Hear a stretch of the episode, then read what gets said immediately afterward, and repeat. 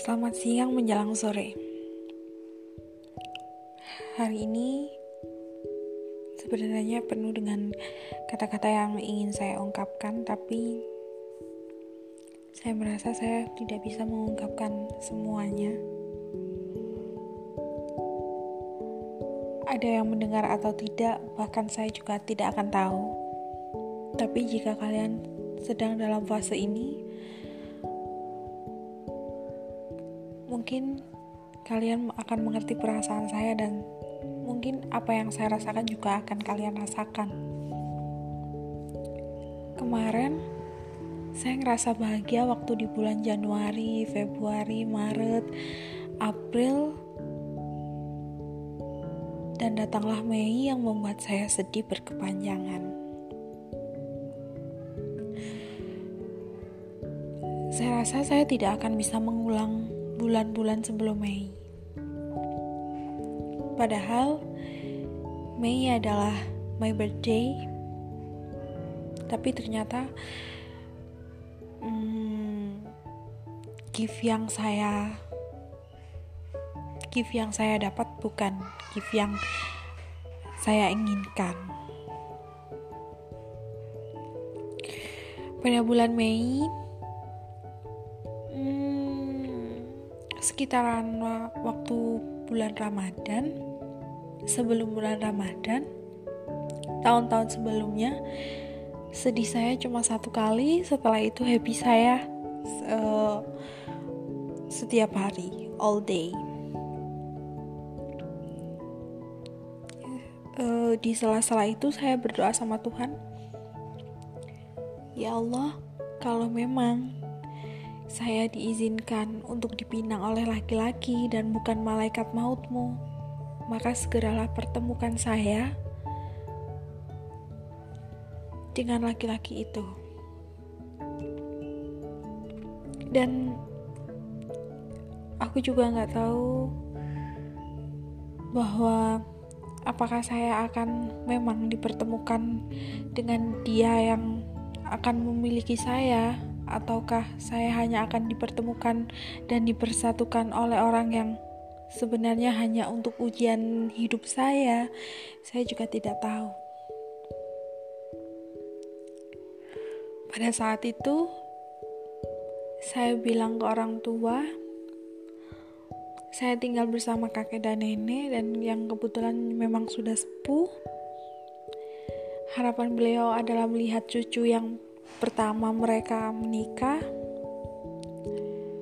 akhirnya saya bilang, saya ambil keputusan bukan dengan kepala dingin, bukan dengan pikiran yang panjang, tapi saya ambil keputusan dengan kerasa kerusuh, ambil keputusan dengan tidak mempertimbangkan apa pun,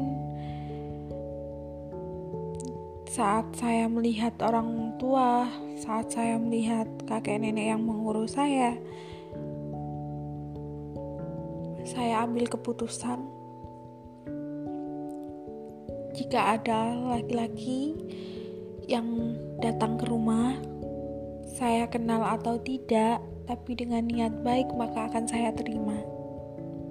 Saya tidak akan memperdulikan hati karena terkadang hati juga bisa menyakiti diri sendiri.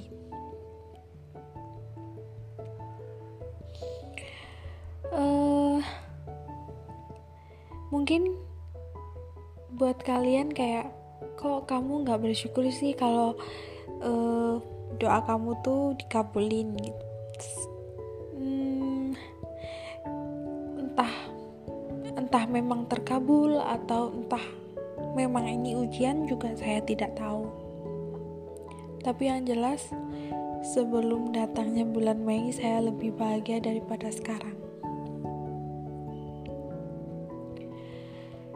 Setelah itu, saya terima pinangan seorang laki-laki tanpa memikirkan hati saya, tanpa memikirkan kehidupan saya. Saya ambil keputusan dengan tidak pikir panjang, untuk menikah dengan laki-laki tersebut. Uh, setelah kami dipertemukan, dianya bersedia dan saya juga bersedia. Tapi setelah itu satu sifatnya membuat saya uh, menyesal. Menyesal kenapa tidak cari tahu latar belakang, kenapa tidak cari tahu sifat, kenapa tidak cari tahu watak. Dan saya menyesal. Satu sifat dia saya tidak bisa membicarakan. Satu sifat dia yang membuat saya menyesal tapi orang-orang di sekitar saya hmm, berbicara bahwa ah itu mah biasa. Oh oke. Okay. kamu harus bisa terima kata mereka. Terus saya bilang oke okay, saya terima.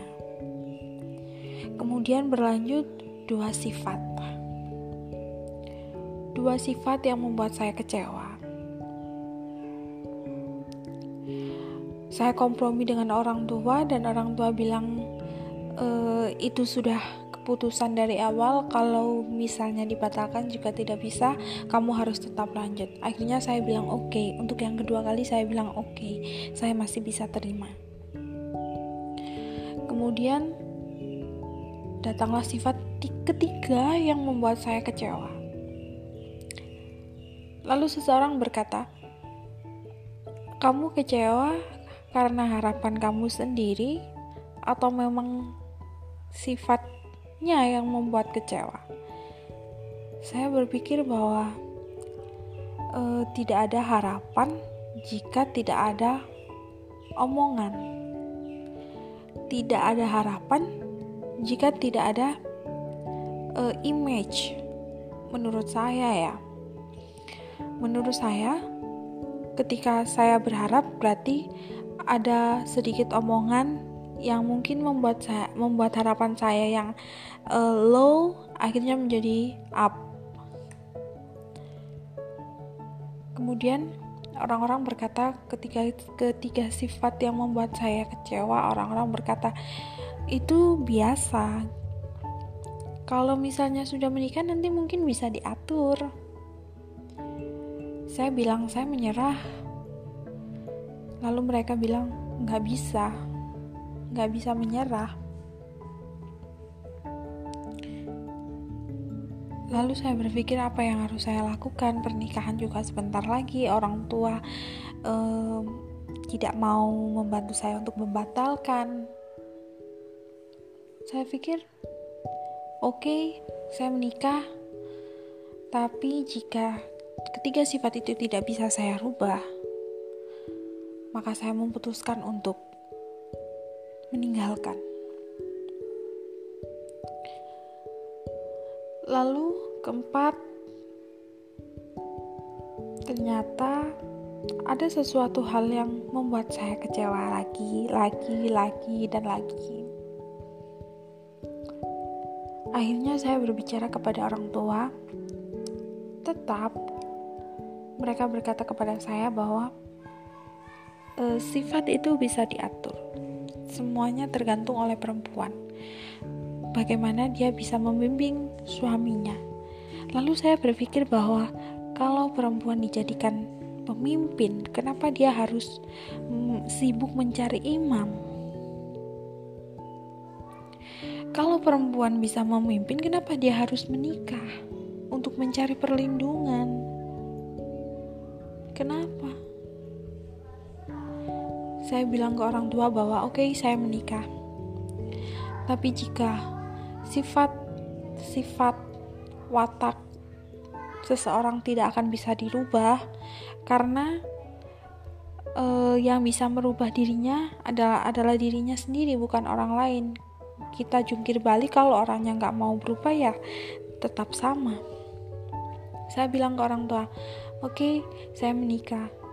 Tapi jika beberapa sifat masih tetap dan ada lagi, ada lagi, ada lagi sifat-sifat yang membuat saya tertekan, membuat mental saya down. Saya bilang saya akan tinggalkan. Tanpa persetujuan orang tua, tanpa persetujuan laki-laki tersebut, saya akan tinggalkan. Lalu orang tua bilang meninggalkan tidak semudah yang kamu perkirakan. Saya bilang meninggalkan adalah hal termudah yang paling akan saya lakukan. Lalu ayah saya berkata bahwa setelah kamu meninggalkan laki-laki tersebut, ketika kamu menikah lagi, saya tidak akan hadir. Lalu saya berkata silahkan. Lebih baik punya anak dengan gangguan mental atau anak uh, anak dengan uh, kondisi yang sehat saya bilang begitu lalu orang tua saya bilang kamu belum menjalaninya justru karena saya saya bilang justru karena saya belum menjalaninya lebih baik dibatalkan tapi mereka bilang lagi bahwa ini sudah tidak bisa dibatalkan lalu saya bilang oke okay, oke okay, oke okay. untuk kesekian kalinya oke okay, oke okay, oke okay. Tapi setelah itu saya tidak akan bilang oke. Okay. Setelah menikah, ya saya, kehidupan saya sendiri.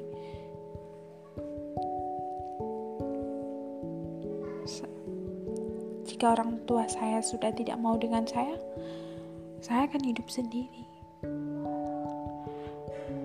Makanya untuk kalian yang belum di fase ini atau mungkin yang sudah di fase ini kita bisa sharing